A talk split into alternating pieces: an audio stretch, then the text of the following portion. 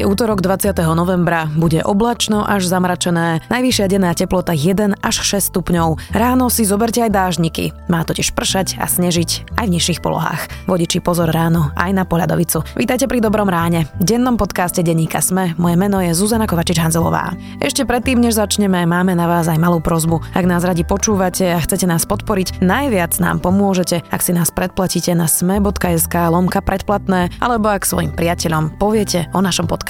Ďakujeme.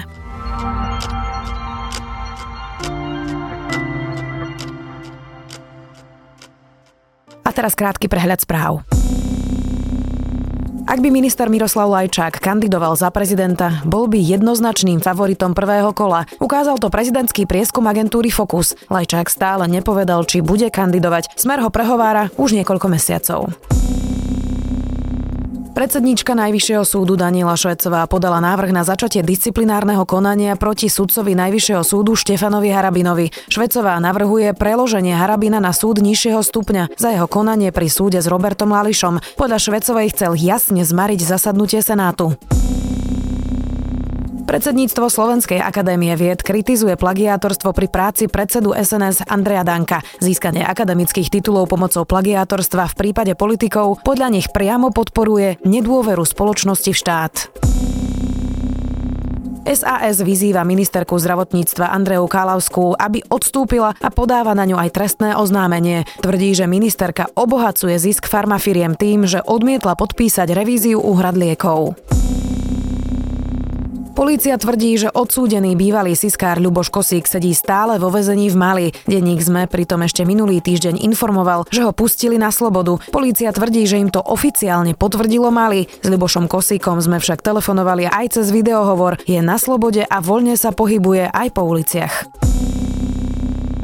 Viac správ nájdete na Sme.sk.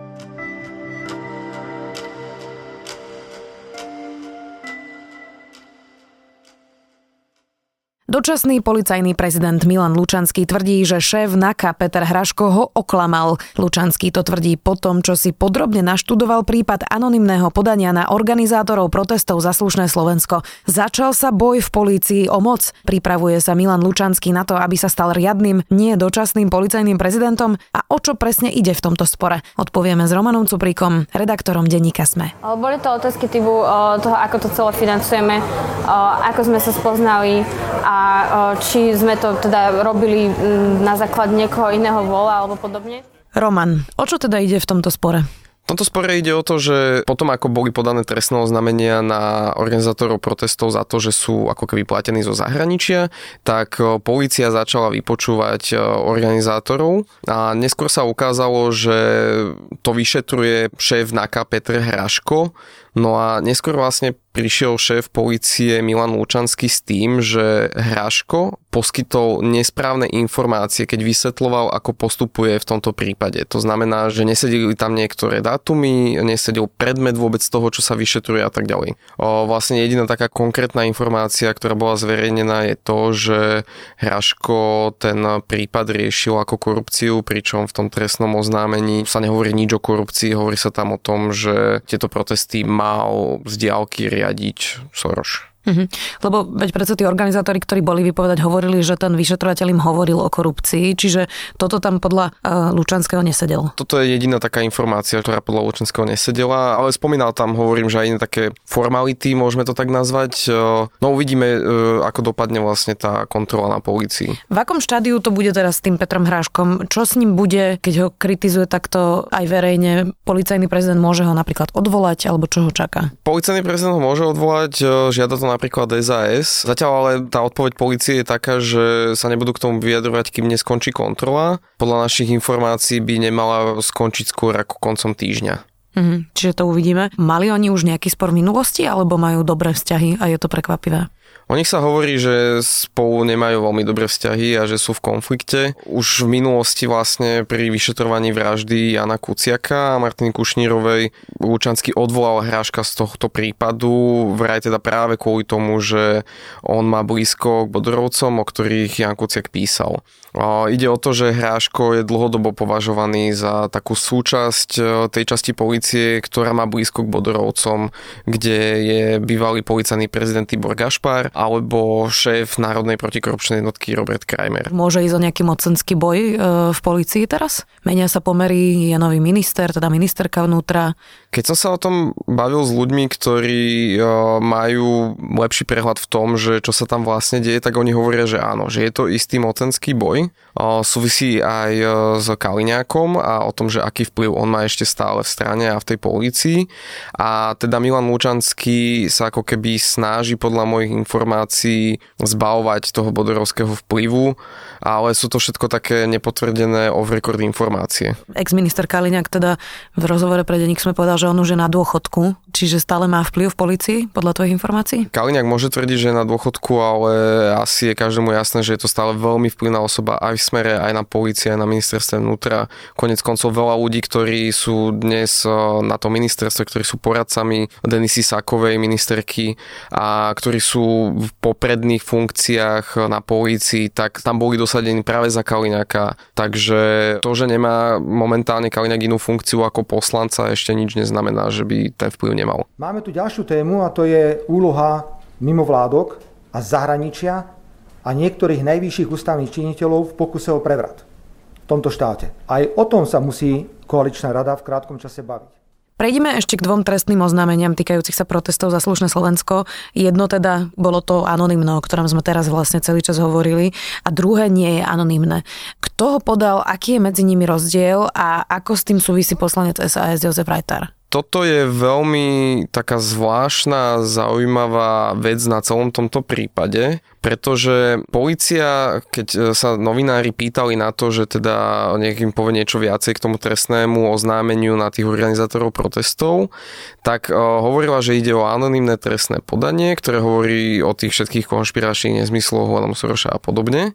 A vlastne v ten deň, keď Denigen napísal, že títo organizátori sú vypočúvaní, tak bývalý príslušník SIS Pavol Foriš zverejnil, respektíve pripomenul svoj starší status ešte zo 7. oktobra. Denigen napísal ten text v novembri, že on tiež podal trestné oznámenie na týchto organizátorov protestov. A on ho podal tak zaujímavo, že nie je to za to, že vlastne oni páchajú nejakú vlasti zradu, ale aj povedal, že oni očierňujú Roberta Fica a krivo ho obvinujú z toho, že on ich krivo obvinuje z toho, že sú platení Sorošom. Takže tak nejak zhruba znie to jeho trestné oznámenie. To je veľmi zvláštne. No ale každopádne teda on na svojom Facebooku takto verejne sa prihlásil k tomu tiež, že podal takéto trestné oznámenie a strana Smer to interpretovala teda tak, že sa tu rozohrávajú isté spravodajské hry.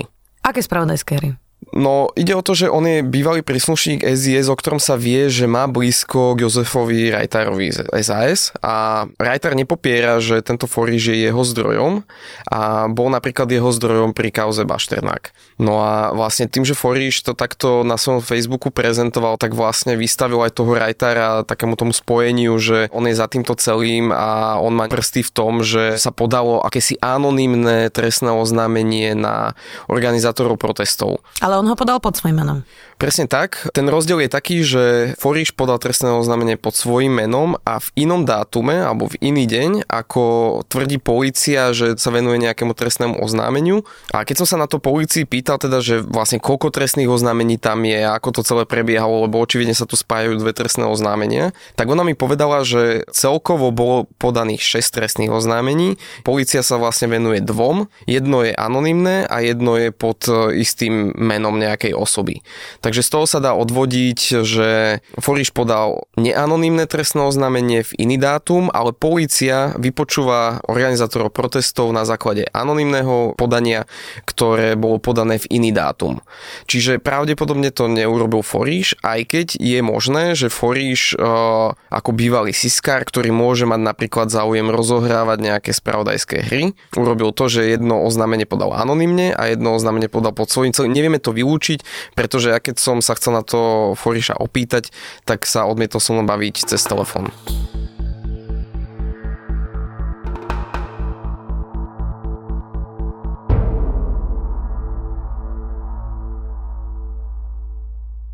Pavel Foriš ale má také všelijaké zvláštne v poslednej dobe statusy na Facebooku, ktoré odhalujú viaceré veci. O čo presne ide? Pavol Foríš, keď som si pozrel jeho Facebook, tak je aktívny od roku 2017 na týchto sociálnych sieťach verejne. Je o ňom známe, že sa dlhší čas sporí s Pentou o firmu Mekom.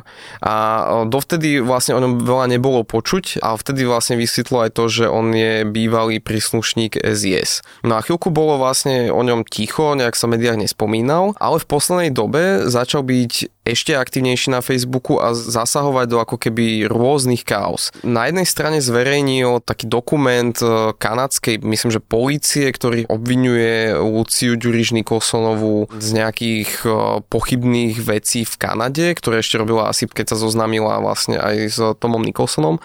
Potom prebral ako keby narratív Roberta Fica, že organizátori protestov za slušné Slovensko sú platení Sorošom, sú platení z zahraničia a vlastne chystajú niečo ako prevrat prevrat. Neviem ešte, ako sa to bude vyvíjať. Každopádne on ako informátor Jozefa Rajtara z SAS ho teraz takto spojil aj s tým trestným oznámením na organizátorov.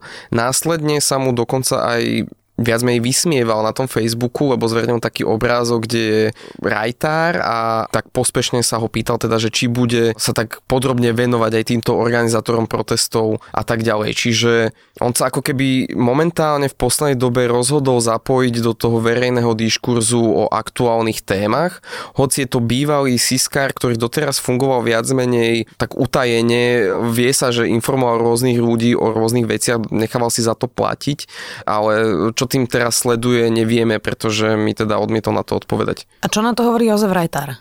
Jozef Rajtár na to reagoval tak, že priznal, že teda pán Foriš je jeho informátor v niektorých kauzách, ale že zároveň oni nie sú nejakí kamaráti alebo niečo podobné. Hej. Vyslovene povedal, že tak on s ním na pivo nechodí. Zároveň ale vravel, že jemu to príde tak, že asi sa nechal vtiahnuť do nejakých spravodajských hier, aj keď nevie ešte akých a nevie kam to bude smerovať. Minimálne už to spôsobilo konflikt medzi ním a Luciou Ďuriš Nikolsonovou práve kvôli tým veciam, ktoré šíri Foriš o nej. Takže oni sa momentálne spolu ako keby, mm, nechcem povedať, že hádajú, ale je zjavné, že ten ich spor neskončil, pretože keď som sa ich na to pýtal, tak aj Nikolsonová, aj Rajtar povedali, že teda nie je ten spor urovnaný ale že hovoria o tom.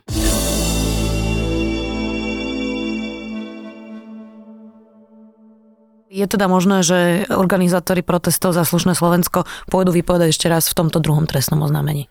Možné to je, aj na to som sa pýtal, že ako pokračujete vypočúvania, lebo oni vlastne povedali, že policia ako keby vypočúvania stopla, ale nevysvetlila im na základe čoho.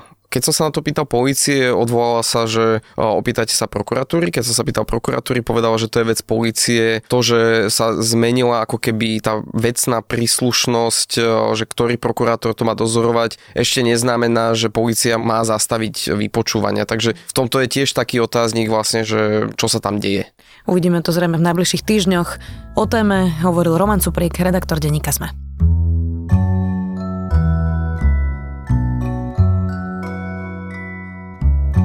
Počúvali ste Dobré ráno, denný podcast denníka Sme so Zuzanou Kovačič-Hanzelovou. Už len na záver pripomeniem, že Dobré ráno nájdete každé ráno na titulke Sme.sk, v dennom newsletteri Sme, alebo sa prihláste na bezplatné odoberanie každého dielu vo vašej podcastovej mobilnej aplikácii. Dobré ráno nájdete aj vo vysielaní Trnavského rádia, na streamovacej službe Spotify alebo v domácich hlasových asistentoch od Amazonu a od Google. Samozrejme všetky epizódy sú na adrese Sme.sk lomka Dobré ráno. To je na dnes všetko. Želáme vám krásny a úspešný deň.